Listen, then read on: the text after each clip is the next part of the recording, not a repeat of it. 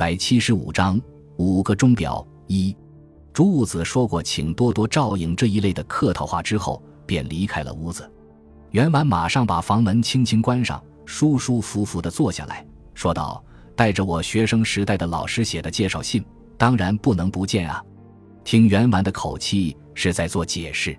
说着，他打开烟盒，取出一支和平牌香烟，津津有味地吸了一口。没一会儿，他又把香烟在烟缸上沁灭，一本正经地说道。他当然坚信未婚夫是无罪的。假如光是这一点，来头再大的介绍信也不顶用。我不会来麻烦你，你本来就够忙的了。老实说，我的看法同他一样，虽然我没有在他面前表示过。哦，你是说二阶堂不是凶手了？鬼怪脸上显出诧异和惊愕的神情，既有动机，又有充分的证据，而且。他连不在犯罪现场的证明都提不出来，我要说的正在于此，一切过分周全了，你不觉得奇怪吗？你想过没有，会不会有人事先预谋好来诬陷他呢？你这种推测离题太远，会一事无成的。除非有什么确凿的事实，自当别论外，光因为手续过分齐全就想否定二阶堂是凶手，我不能同意。鬼官从正面反驳，他脸上的神情好像在说：“事至如今，没有必要再来讨论了。上面这两个人所触及到的事件，原来是指这样一桩案件。正好在一个星期之前，五月一日的中午，在青山，青山是东京市内的地名，高树町的一家高级公寓里，一个名叫蓝本万作的男子被杀。当时有一位客人来，他发现这一情况。”吓得脸色苍白的跑进一层楼的公寓管理人房内报告，于是公寓管理人慌忙奔上楼去查看，只见蓝本的颈部扎着一条不太干净的毛巾，眼睛瞪着，露出紫黑色的舌头，空拳紧握，身体早就变冷了。按照惯例做了检查，查明五斗处理的活期存折被窃，这变成了与二阶堂龙吉有牵连的第一个理由。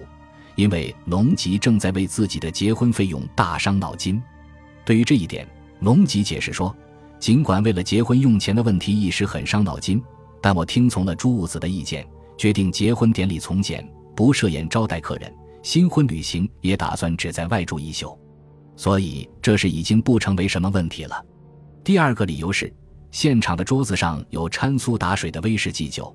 由此可见，凶手不是刘贼，而是蓝本熟识的人。对于这一点，龙吉提出自己与蓝本并不太熟，除了业务上的事以外，从未与蓝本交谈过什么话。何况自己一次也没有去过蓝本所住的公寓。此外，根据推测，凶手根本没有用手碰过自己的杯子。凶手是看准蓝本一时不留意而扑了过去的。第三个理由是，根据新的刑法。物证在证据中占有很重要的地位，所以警方仔细探查了留在现场的凶器毛巾究竟是谁的。当查明毛巾的主人是蓝本同一个科里的龙吉时，龙吉的嫌疑也就确定下来了。对于这一点，龙吉的脸色都变了。他辩解说：“虽说这条毛巾是我平时在单位里使用的东西，但是几天前就不翼而飞了。”第四个理由是。在龙吉办公桌的右边最下面的小抽屉底下，发现了隐藏着的活期存折，就是蓝本被窃的那一本。对于这一点，龙吉的回答是含糊其辞的：“这东西怎么会放到抽屉里的？我自己也感到莫名其妙。”龙吉的态度显得有点强词夺理，这就更给刑事警察留下了不好的印象。第五个理由是，龙吉提不出自己不在犯罪现场的证据。据推断。行凶的时间是在前天晚上九点钟至十一点钟之间。平时在这段时间里，龙吉应该在自己又脏又小的公寓里看看书什么的。可是唯有前天晚上他出去了，而且他对这一点所做的说明有明显的编造迹象。前天晚上大概是九点钟，有一个女子打电话来，这个女人在电话里说：“真生让我转告你，要你立即到七叶树这家店里去一下。”于是我换上衣服。慌忙离家赶去，龙吉说道：“这个正处在青春期的青年，发色乌黑，前额短窄，还留着孩子的稚气。他脸上的表情很认真。然而他越是认真，就越像早就预料到而将事先准备好的词儿背一通似的，给人一种显然是编造的感觉。他所说的真声是朱兀子的姓。七叶树，这是一家什么店？咖啡馆。电话里说，在靠近神宝顶的交叉路口，你到那马上就能找到。可是我找了半天也没找到。我把十字路口的两侧和里侧的房子挨着门面找过了，依然没有。我走着找着，花了一个半小时，弄得精疲力尽，只好回家。第二天，我碰到真生，问他是怎么回事。真生说。他根本没有托人打过这种电话，这时我才明白我是受谁的骗了。你在路上没有遇见过什么熟人吗？没有，一个认识的人也没有遇见过。龙吉颇似懊恼地咬着嘴唇。尽管龙吉否认作案，警方还是把这件案子送呈检察厅处理了。那么，你是认为另外有一个人事先布置了圈套？鬼怪问道。袁完慢慢的。简直很有把握似的，轻轻点了点头。他的相貌没有什么特别，但是长着一对明亮深邃的眼睛，给人以富于理智的印象。袁完和鬼官不同，念的是经济专业，要不是干上了现在这一行，今天一定是某某公司的处长、科长一级的人物。二科的人都很用功，袁完也不例外。前些时候还看到他在富西凯因斯（一八八三至一九四六）。英国资产阶级经济学家的经济学原理呢？那个人可能了解蓝本被杀后，我们就要发愁了。袁丸说：“这里的我们当然是指侦查二科，这事可不许外传哦。”今年年初，我从一个熟识的贸易商人那里听来一件趣事：某公厅经理部的一个年轻的会计科科员，乘着凯迪拉克，一种高级名牌轿车。是全世界最大的美国通用汽车公司出产，英文名 Caddo EAC，到处兜风。他过着豪华奢侈的生活，纳妾两名，在贸易公司投资，在热海买了别墅。我觉得这家伙不寻常，便在私下探查起来。这个会计科科员就是现在被杀的蓝本万作。袁完说道：“怪不得他那么阔气，会住在高树挺的公寓里，岂止如此而已。”他在市内还有两处小妾的住宅呢，在神乐版的妓院皆有一个艺名叫什么屯居的艺妓。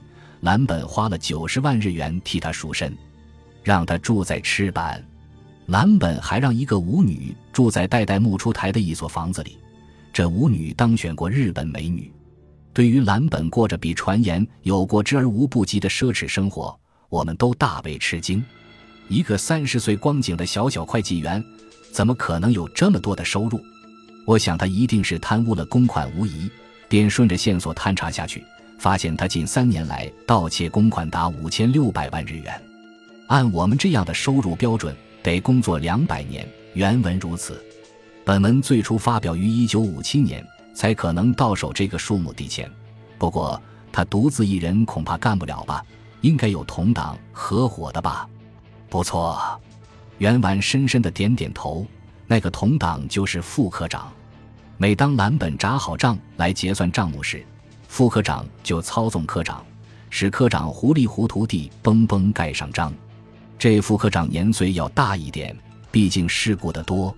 他比蓝本较快，住的房子和一般的职员阶层毫无两样。在上下班的客流高峰期间，照样挤电车，身上的穿着也很朴素。只是在吃的方面稍稍讲究一些，他让妻子在新宿开了一家搞家庭副业性质的手工艺品商店，把这方面的收入也计算在内，人们不会怀疑他的生活有什么不正常。鉴于这种情况，我们也完全被他蒙蔽了，就是这么回事。说着，圆完的身子往前探，脸上更加充满着激情。他告诉鬼官，已命蓝本万座随时出庭。并开始了审讯工作。一开始，蓝本万作一问三不知，装聋作哑，有时还反咬一口，倒打一耙。由于我们证据齐备，他当然没法一直硬撑下去。大概到第五次接触的时候，他低下了头，答应一星期后写出详细的交代材料给我们。我们也都在翘首以盼。谁知在第四天上，他就被杀了。袁完说：“那么。”你说的这个藏在幕后的人是指副科长喽？对，就是植田博人。说起植田这个人，鬼冠当然知道，那是一个四十岁光景的男子，眼角下垂，身体胖墩墩的。鬼冠去检查二阶堂的写字台时，曾和植田招呼致意过。